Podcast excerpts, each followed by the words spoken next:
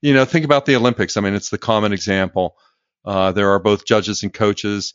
Judges hold up numbers at the end. People cry. People uh, are elated. Uh, coaches are consistent, and I think that's what we find about I- integrity uh, and, and authenticity as well. That over time, leaders of integrity are happy people, and we know that correlates into uh, people enjoy working for happier leaders. And I, I, don't mean the kind of happiness that comes with the marriage or the birth of a child, but I mean a sustained optimistic outlook on life, despite how difficult it might be. This is the Rebel HR Podcast. If you're a professional looking for innovative, thought provoking information in the world of human resources, this is the right podcast for you.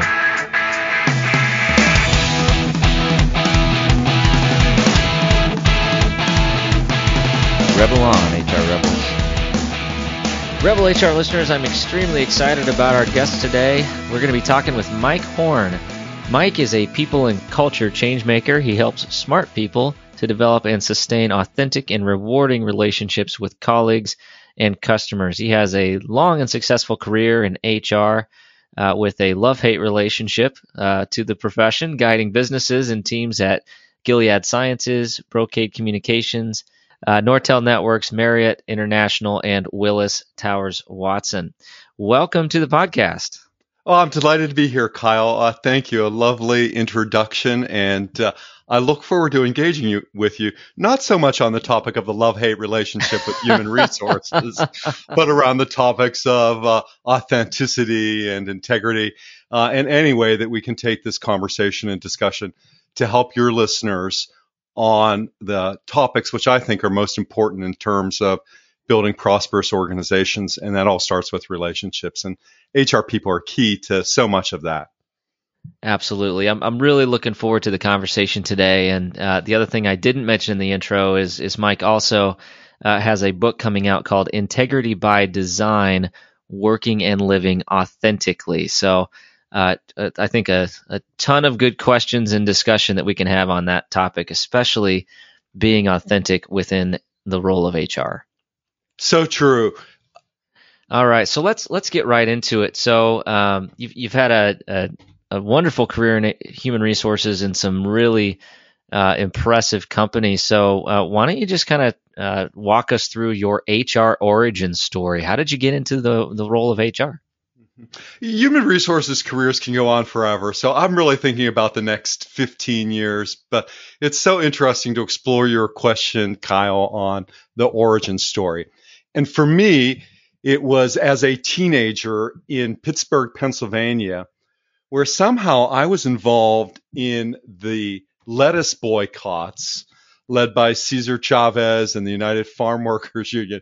I don't know how that happened, but for me, what it set up was an interest in labor relations and in how people resolve conflict. So ultimately, it led to an undergraduate degree in labor relations. My first uh, job out of undergraduate school was as a labor relations manager in what was then one of the few unionized large commercial banks in the United States. Uh, it was owned by the United Mine Workers Union uh, but managed as a commercial enterprise. And there was a union that represented employees there. But after a few years in labor relations, grievance handling, contract negotiations, I realized there had to be a better way. and that better way, uh, because I was interested. So going back to the origin story, thinking about uh, La Huelga, the movement of uh, farm workers that Chavez created. Um, I've always been interested in the intersection of how we use our creative energies to come up with new and different approaches to working. So, you know, given that I was uh, early on in my career finding these employee relations and labor relations rituals just to be some form of acting out roles that each of us had in representing employees and representing employers, uh, and almost scripted to an extent in terms of outcome and result. I went into the learning and uh, development Mhm. world, really in the organization development space. And uh, uh, today I'm on the board of directors for the Organization Development Review and uh, I've had a long term association with the Organization Development Network. I um, might be a reluctant uh, human resources uh, colleague. I mean, having spent so much of my career fighting uh, human resources, but today, in my role leading human resources at Gilead Sciences uh, for the research division, I couldn't imagine any better place for people interested in leading and changing and helping uh, people to grow and develop organizations than to be in human resources. And that's why it's so such a delight for me to think about, um, you know, our conversation today. Absolutely. Um, and and wow, what a fascinating trajectory of the career to go f- from the the NLRB NLRB, to, uh, to HR. I mean, it's it's uh, yeah, it's kind of like uh, playing both sides of the fence. But uh, Uh-huh. w- did you find the common ground in the middle? Well, I, I think yes, of course. And if I've learned anything, uh, some of what I did at different points in my career was uh, consulting to large corporations, HP, ExxonMobil, uh, Darden restaurants. And in all of those experiences, I think, you know, training managers and leaders and interacting and engaging with them as a coach, what I've learned is that it's essential to look for common ground. And even when people don't think they can find it, often in an organizational context, what you can do is just keep looking up to the customer, right? And, you know, where's the connection to uh, what engages every employee of an organization? So there's always a way to find common value, but usually it's by lifting up rather than focusing down on tasks. I don't know what's your experience in that regard as well, right? Absolutely. Missions and values lift people.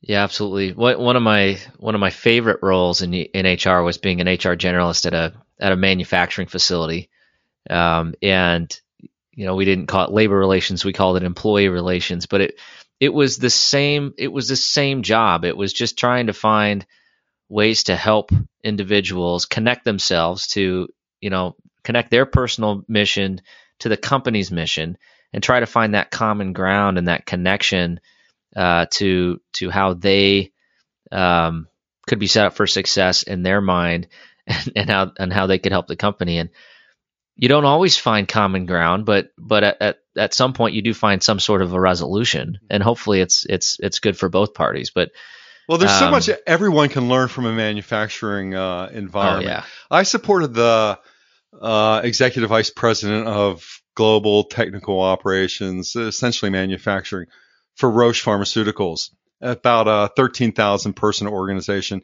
inside the much larger Roche organization of 100,000 plus people. But 23 sites at that time, uh, just uh, a manufacturing, a global manufacturing network. And as a change agent in that organization, I loved working in manufacturing environments because there's always some sense of hair on fire in manufacturing. There's a crisis that needs to be attended to. And uh, it's uh, what I have found about manufacturing leaders is their uh, uh, focus, their disciplined approach uh, to quality and to improvement, uh, to agile, uh, you know, as early adopters it's just great to work in those kinds of environments. They do differ from other environments. You know, if you've ever had a, you know, time supporting the CFO organization or something else, it's just different qualities. I learned as much from the CFO Yeah, of. Marriott Yeah. When I supported the CFO of Marriott. What I learned from him, I was facilitating at that time. I, at that time, when I was developing a career to eventually support the chief operating officer at Marriott International, um, what I was facilitating a lot of meetings. Marriott was doubling in size at the time, going from a thousand to two thousand units. I was facilitating a lot of executive uh, meetings, given that I had, you know, a background now in organizational consulting and some global experience that I gained at uh, Willis Towers Watson as a consultant. And what I learned uh, from the C- CFO was, I think, one of my most valuable business lessons. I was facilitating away, and they were talking about uh, uh, this number and that number and the financial reporting and analysis that they were doing. And I was somewhere distant, you know, not paying attention. And he said to me at that time, he said, you know, aren't mm-hmm. you interested in our business? And it was a good wake up call for me, and it made me a better HR person in the long run, right? Mm. Uh, because what I was doing was sort of valuing um, uh, the process, the how, the relationship, maybe at the expense of really looking at the goal directed behavior that you know the team and others were engaged in for the enterprise. Yeah, what a what a what a wonderful uh, wonderful lesson and a and a, a powerful lesson. I, I think my opinion is any any good HR person understands or has learned at one point throughout their career that they have to also understand the business. how or, did that happen for you, or how is that happening for you? Yeah, well, it, I mean, it continues to happen for me, and I'm uh, I'm certainly I think I'm wired similar to you, where I, I like to focus on relationships and and attitudes, and you know, I I tend to focus you know on on culture uh, versus details, and um, yeah, there, there's been a number of times. I mean, it's like hard to pick one, but you know, a number of times where you know I've been more focused on the on the interactions as opposed to the the tasks at hand probably the more the more recent one uh, that comes to mind. I'll go back to the time of manufacturing. Just I, I am with you. I love manufacturing. Um, it was the the interaction with the woodworker who was uh, was hand sanding uh, the face of a cabinet at this factory that I was I was running, and I'm trying to work through a problem with him, and you know, and and try to understand the the concern, and I was just kind of like, uh huh, uh huh, and and I could, you know, in my head I was thinking, he's really mad. How do I get him less mad? And he kind of looks looks me in the eye and he's like, "You don't even know what I'm talking about. You don't know what my job is. You don't care, you know." And it, and then he got mad at me, and then I was like, "Oh, yeah, I wasn't paying attention. He didn't, uh, and he called me on it." And um, and no, he's right. I really don't know what his what his true pain point is because I don't understand where he's coming from. And so you know, and I I think those interactions are real and they happen all the time. And if you're if you're a good HR professional, you listen to them. Well, and isn't that one of the key aspects of integrity and authenticity that I mean what you relate to me in your story is part of what I relate that if you want to be a source of inspiration for people, I mean what you say and think matters. You know, and in that case, I mean maybe it's pretty obvious you weren't, you know, you, you know, we get so distracted, right? I mean, uh, sometimes we um, yeah so anxious to make the next point that you know we forget the moment. Yeah, I'm bad at that. I'll be honest. Um, I'll be authentic with that. uh-huh. it's the uh, I love that line in uh, in Pulp Fiction where they ask uh, I can't remember. I think it was John Travolta. Maybe uh-huh. was getting asked the question: Do you do you uh, do you listen or do you wait to speak? right, right. And I tend I I uh, I, I tend to wait to speak more often than I'd like to admit sometimes, and my wife reminds me that all the time too. Yeah, that you know that's not a bad thing.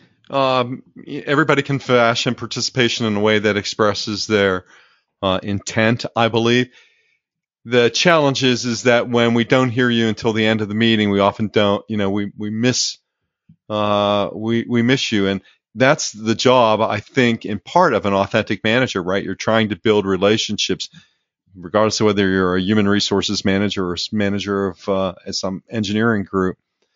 It is about building relationships, and the, I think the way that we do that is by being truthful and honest, and that all relates to integrity, right? Having a sense of wholeness, a sense of completeness, a sense of identity, acting from some sort of ethical and moral uh, compass. And people Absolutely. in HR have such a great uh, opportunity to shape that. We do. Um, but I, you know, I'm curious on on your perspective here. I, I think sometimes being authentic in HR is is hard um, because sometimes the truth is painful for people or or challenging to share. So you know, and, and I'm thinking specifically if you know if you're you're dealing with a problem performer or mm-hmm you're dealing with a conflict between two individuals and you know, trying to de-escalate the situation. So, so as well, as we have to make sure it's not a systems issue first, right? Because if the company has a performance management system in place that you know, where uh, employees are doing a self evaluation, they're saying I'm average or I'm excellent or I'm superior, and we have a manager on the other end doing the same thing, there can't be any room for you know conversations that matter or that advance things and then we end up in these hr environments where uh, because some fear of risk uh, uh of uh, uh, you know engages us in these protracted pro- protracted processes with people but it's usually not the people it's about a bad system that doesn't allow for us to uh, work with each other as adults and we say sort of stay you know, confounded in a parent-child approach to confronting issues at work. Yeah, I mean, having worked in organizations without performance appraisal systems and those with them. Yeah, so so I, I want to dig into that a little bit more. You you're, you're talking about systems and performance evaluation. So, are you in the camp of get rid of performance evals? Sure. Yesterday. Really? Okay, help me understand the. What's your perspective on performance evaluations? We'll be back after a quick break.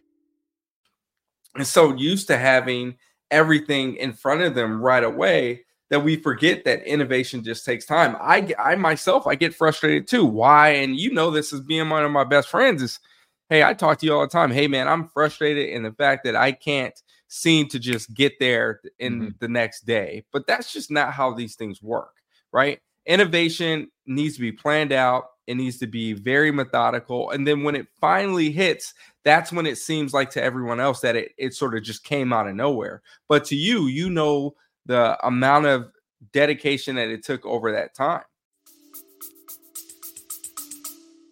They are for organizations where judgment is required uh, or where judgment is seen as the objective of management and it's difficult to create an environment for coaching behaviors, even though I don't think managers are always in the role of coach.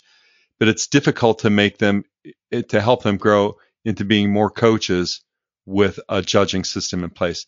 You know, think about the Olympics. I mean, it's the common example. Uh, there are both judges and coaches.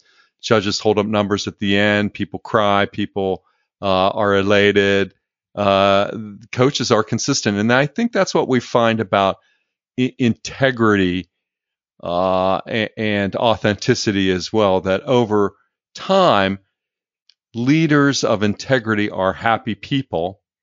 And we know that correlates into uh, people enjoy working for happier leaders. And I, I don't mean the kind of happiness that comes with the marriage or the birth of a child, but I mean a sustained optimistic outlook on life despite how difficult it might be. Interesting. So I'm just curious on on the judging comment because I feel like it's it's really easy to um, fall into that mode as HR of judging something as good or bad or somebody as a problem performer or mm. high hmm. potential. So so how do you how do you work through that paradigm of assigning judgment um, and and make sure that you are you know being authentic and objective in in an HR role. Right. I think it's done through compensation. I think it's done through the reward systems. Uh, so you need better. You need managers who are better skilled at uh, offering intrinsic motivation, who understand the motivation uh, devices and tools that are available to them, and to focus differentiation in compensation and rewards. What about the managers that uh, that don't want to make anybody mad. Mm. or or uh, or want to you know quote treat everybody the same. How how do you uh, you know how, how do you work through those types of situations or or or coach a, a manager who might be struggling with that that process or that thought process? I recently had that experience uh, in reviewing salary increases and one manager I'm familiar with gave everybody the same salary increase. My response back to the manager is what do you think? We're running McDonald's here I mean, if you don't want to differentiate talent, I mean, my goodness. Uh, I mean, then what's the culture that you're building for innovation? And right. you know, I'm a believer. Yeah, I mean, so everybody's what, what, the what, same. and yeah, yep. what's common about you know organizations? uh, let me, you know, one question that I've often asked my students is, what do organizations have in common, regardless of whether they're in the for-profit sector, the not-for-profit sector, whatever, you know, uh, sector of the economy that you might be working in? You know, what's what's common to or to organizations, and really the only thing that's common to most organizations is that they all expire. I mean, all organizations end. And it's really the ability mm. of uh, leaders with vision and with integrity to that that create and sustain organizations. Some of the research that I report in my uh, book Integrity by Design: Working and Living Authentically, um, available in April, I, is that um, companies that bear the name of their founders, like Marriott, uh, like Roche, uh, like Dell, with you know multiple exceptions, like the Mars uh, company, like the Walmart, uh, like the Waltons. Uh, you look at the returns of these companies generally that are attached to family names and some sort of values, and over time, uh, their results are superior to other uh, Fortune companies. It has a lot to do with values. Values shape integrity. Now, it doesn't mean that all of so, those so you know families you, haven't been tested. Their integrity hasn't been tested. Michael Dell, you know, that's a good example of one. I mean, I don't know how you feel about, you know, Walmart, uh, you know, but I mean, the, the results show that uh, these um, companies uh, have sustained value over time. And I think it has a lot to do with values. Tell me about um, a way that we can impact maybe a value that is unintentional, or, you know, I'm just thinking about those companies that aren't, you know, don't have the name of the founder on the on the front of the billboard and maybe um, maybe have some some cultural challenges is there is there a way to fix it um, do we just assume that the expiration date's coming and and just you know move on with our lives? How how do we approach that? Oh for leaders to never stop working on their happiness. And i you know i think that's around the push for authenticity. I think sure. that's about the push for uh, uh, uh, an effective blend. Uh, I think it's about, um, you know, the things that we all have to remain curious about around people and teams and organizations. Uh, because so many of the challenges that leaders face uh, are enduring challenges, and those are the things to work on. And a foundation of values helps most people work on the enduring organizational challenges and particularly the, the greatest challenge that all of us have, which is how do we create places where people can do their best work? So you're telling me that the guy that hates his job isn't going to be authentic and culture building and instill uh, trust in an organization? oh, I think there are always, you know, there there's lots of ways that you can slice this uh, uh, in organizations, but we have to make progress where we can. And do I think that uh, authentic leadership is uh, uh, for everyone? Clearly not, right? I mean, we have a, a, long uh, history, despite what we know from the social sciences, where managers are, where people are promoted based on their technical skills. Uh, the literature has been clear for 40 years that uh, technical skills are not an indicator of managerial or leadership success, yet we persist. So, Kyle, I'm grateful for any small progress, right? I'm grateful for that manager of uh, two or yeah. three or four people uh, who's making a difference. And in making a difference helps those people uh, in turn, you know, feel the value of their contribution. Absolutely. Yeah, I love that. I, I'm a I'm a big fan of rampant incrementalism. Just a, you know, just yeah, a little bit of progress every day, right? Right. 100%. Right. I, I think that's what creates engagement. Absolutely. It's, it's the sense of progress, sense of uh, moving forward with a mission. Right. Winning. Winning. You know, even if it's a little win, yeah, I'm, I'm, with you. Yeah, sure. Yeah. Yeah. So, so one thing I want to explore a little bit about authenticity is, is, um, it's one of those things that I, I, I I preach to people, I'm with you. And especially in the context of, you know, talent acquisition and interviewing and and you know, and career building. It's it's all about you know, you really do need to be yourself in those types of scenarios so that you don't get into the wrong position Mhm. uh, for yourself or get into the wrong company for for you and your personal goals. Uh, and one of the things I I don't know about you, but I struggled, especially early in my career in HR, was that I, I almost had to compartmentalize the the the negative parts of HR. You know the the Mhm. you know terminations and Mhm, mhm. performance management, corrective Mhm. action. You know all the Mhm. stuff that Mass layoffs, I mean- laying off thousands of people. Yeah, I've been there. Uh-huh. Oh, yeah. So you know, it's it's almost like, and my coping mechanism was I I had to, I I almost had to flip a switch and become a different person to make it through that emotionally because it it's it's it's not something I wanted to do. So, and since that I've kind of I, don't do that anymore.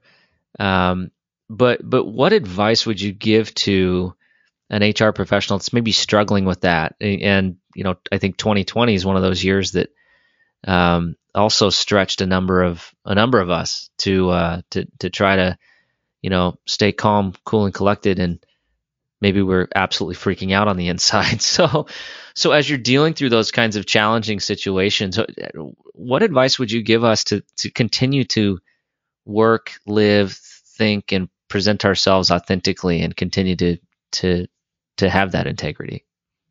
I'm reminded of the first line in Scott Peck's uh, book, um, The Road Less Traveled. And the first line is Life is difficult. so, you know, next, what I'd say is that um, it takes uh, both courage and resilience. And I believe those are renewable resources.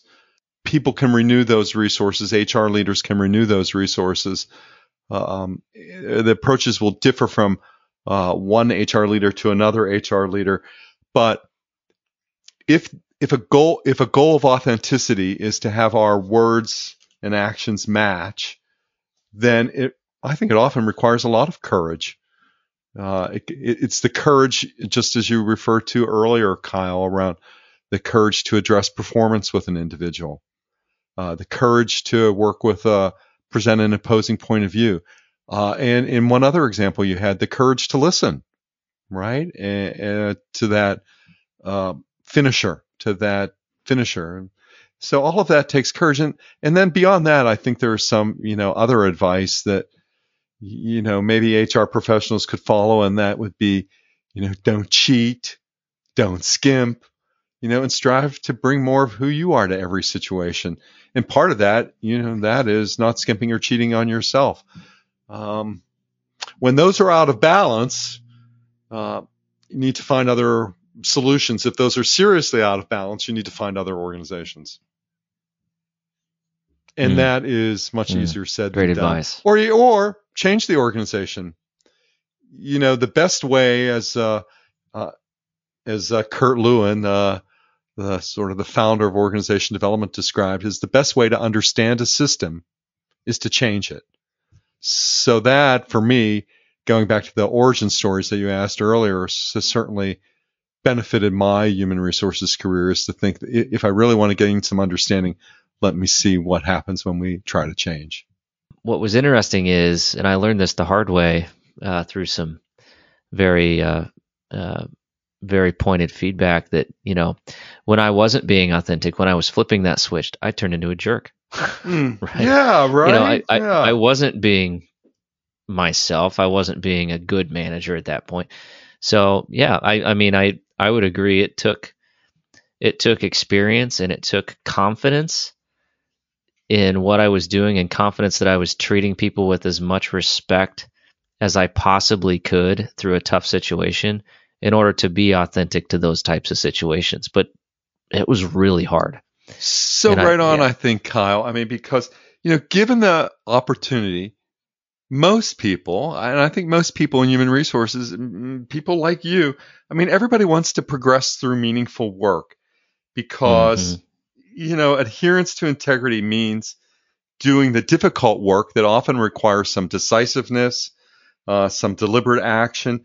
And integrity increases when we act, when we act authentically, right? Your integrity just increases um, because you commit to the goodness of the character that you displayed. I mean, I love what you said about being able to take a break, uh, you know, from it because that that does go to uh, character. It goes to our noble intentions, and you know, when we're challenged, I mean, we ought to be able to uh, deliver on integrity through the kinds of discussions and dialogues that we have with people, um, because you know we're working on relationships and authentic leadership, and we build goodwill and loyalty uh, as integrity because integrity increases intimacy and it decreases achievement as well.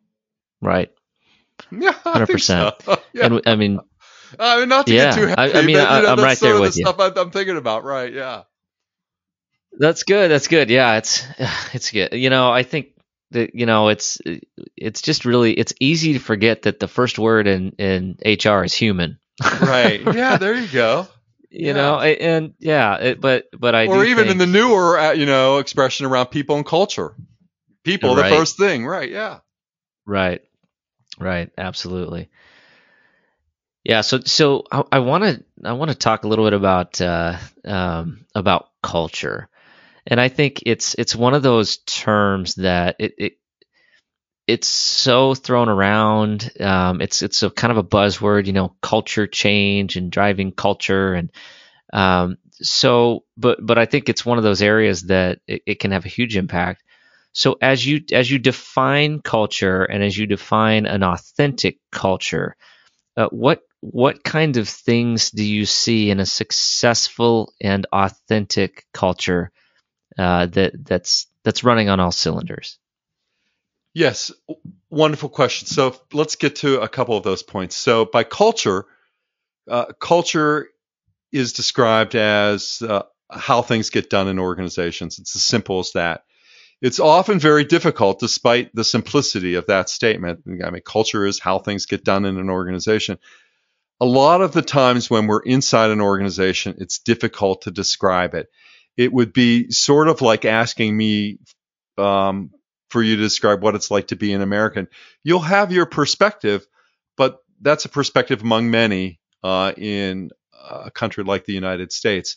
So it's often helpful to be guided by some external framework or some external agent to describe culture. So culture, but that's it. You know, culture is simply the way, and, and you might refine that in terms of how decisions get made in the organization.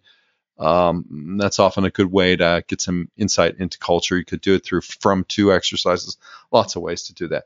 Okay, let's talk about what an authentic culture. that- So we've got culture, way we get things done. Authentic. Um, it is about building connectedness between people, about openness, honesty, transparency, uh, communication, stewarding uh, organizational resources, and about having some fun.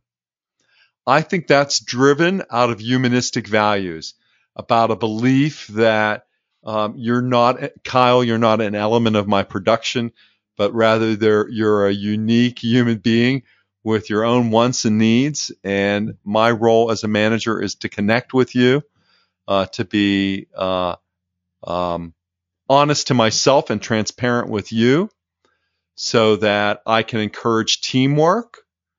And within that team, we can uh, do great things. And the literature will bear that out that in these authentic teams, uh, pro- it produces uh, a superior performance. You might say the same for engagement. However, you want to slice that pa- uh, that that uh, pie, which I think gets to your you know third point. And to think about culture. Here's what it is. Here's what an authentic culture is. And then what are the measures for that? Um, I think the most important measures are how leaders, uh, what leaders and employees express in their reports. You can do all kinds of quantification. Um, I'm not a. I'm not a stranger to quantification. I led the first uh, people analytics practice in uh, one of the biggest uh, pharmaceutical companies in the U.S. at Genentech. Um, so there are lots of measures and methods, but I think the most important measure is in listening carefully to what others say about the organization. Certainly, you could look at it in terms of um, its accomplishment to goals. It's a combination of both task and process. Yeah, I mean, I mean, I I just think that um, you know it's it's interesting to it's interesting to try to answer that question um, I know I get that question all the time. How, how would you describe your company culture? You know, and it's it's um, it, it's it's just uh, it's not necessarily always easy to answer, and it's so it's it's so dependent upon you know well which which department are you talking about? Or you know which location? I mean there's mm-hmm. you know there's 26 distinct different cultures. I i almost view it it's diff, it's it's it's individual almost like all of us right? I mean mm-hmm. the a, a team's culture might be different than a company culture right and maybe the superior way to think about it now is in terms of communities, right? And the communities that we form at work. I mean, you can be a member of multiple communities, uh, but it is the small groups. It's you know groups of three and four people who make a difference, and they form communities uh, in organizations. Most uh, organizations are beyond uh, uh, superheroism. It takes you know most most change efforts happen because of the interaction of at least two people the pair is a powerful uh, uh, agent in an organization. You know, I've never liked that term really, HR business partner, I think it's just so loaded with so many things. But I th- and I think when you have an effective partnership, you get a lot of praise from your client. Yeah, and I've I I don't know about you, but I've had the experience of being the being viewed as the adversary and being viewed as the partner and and uh, yeah, it, it, adversarial is not an approach I recommend. Uh, some, uh, you know, HR business partners uh, like that. In, in some European HR communities, it's often defined as being a sparring partner for your client. Uh, that's often a descriptor uh, that you might see in in some HR jobs, particularly in Europe, around the sparring quality part. Uh, I don't really understand that. Uh, you know, to the extent that it represents, you know, be candid, know how to speak truth to power. Uh, of course. Yeah. Yeah. Exactly. Yeah. I think. Yeah. There's a there's a difference between being uh, being everybody's friend and being complacent, um, and, and versus being the you know an adversary.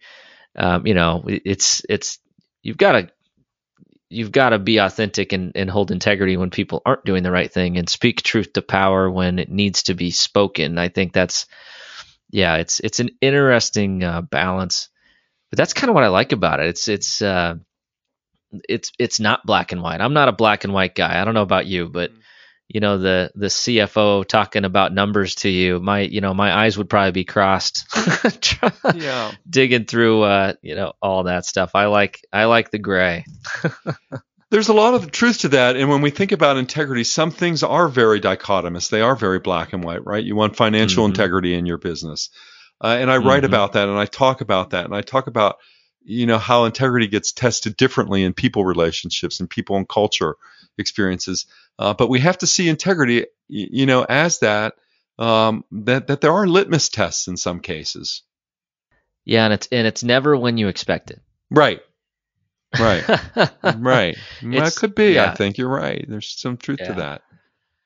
Well, that that's change, right? Because change is from an external force. You know, again, thinking about Bill Bridges and other people who have been influential, at least to me in human resources. It's um, you know, what do we do with the transition? That's what's internal. That's what we have the capacity uh, to grow and to change and develop is how we handle transitions.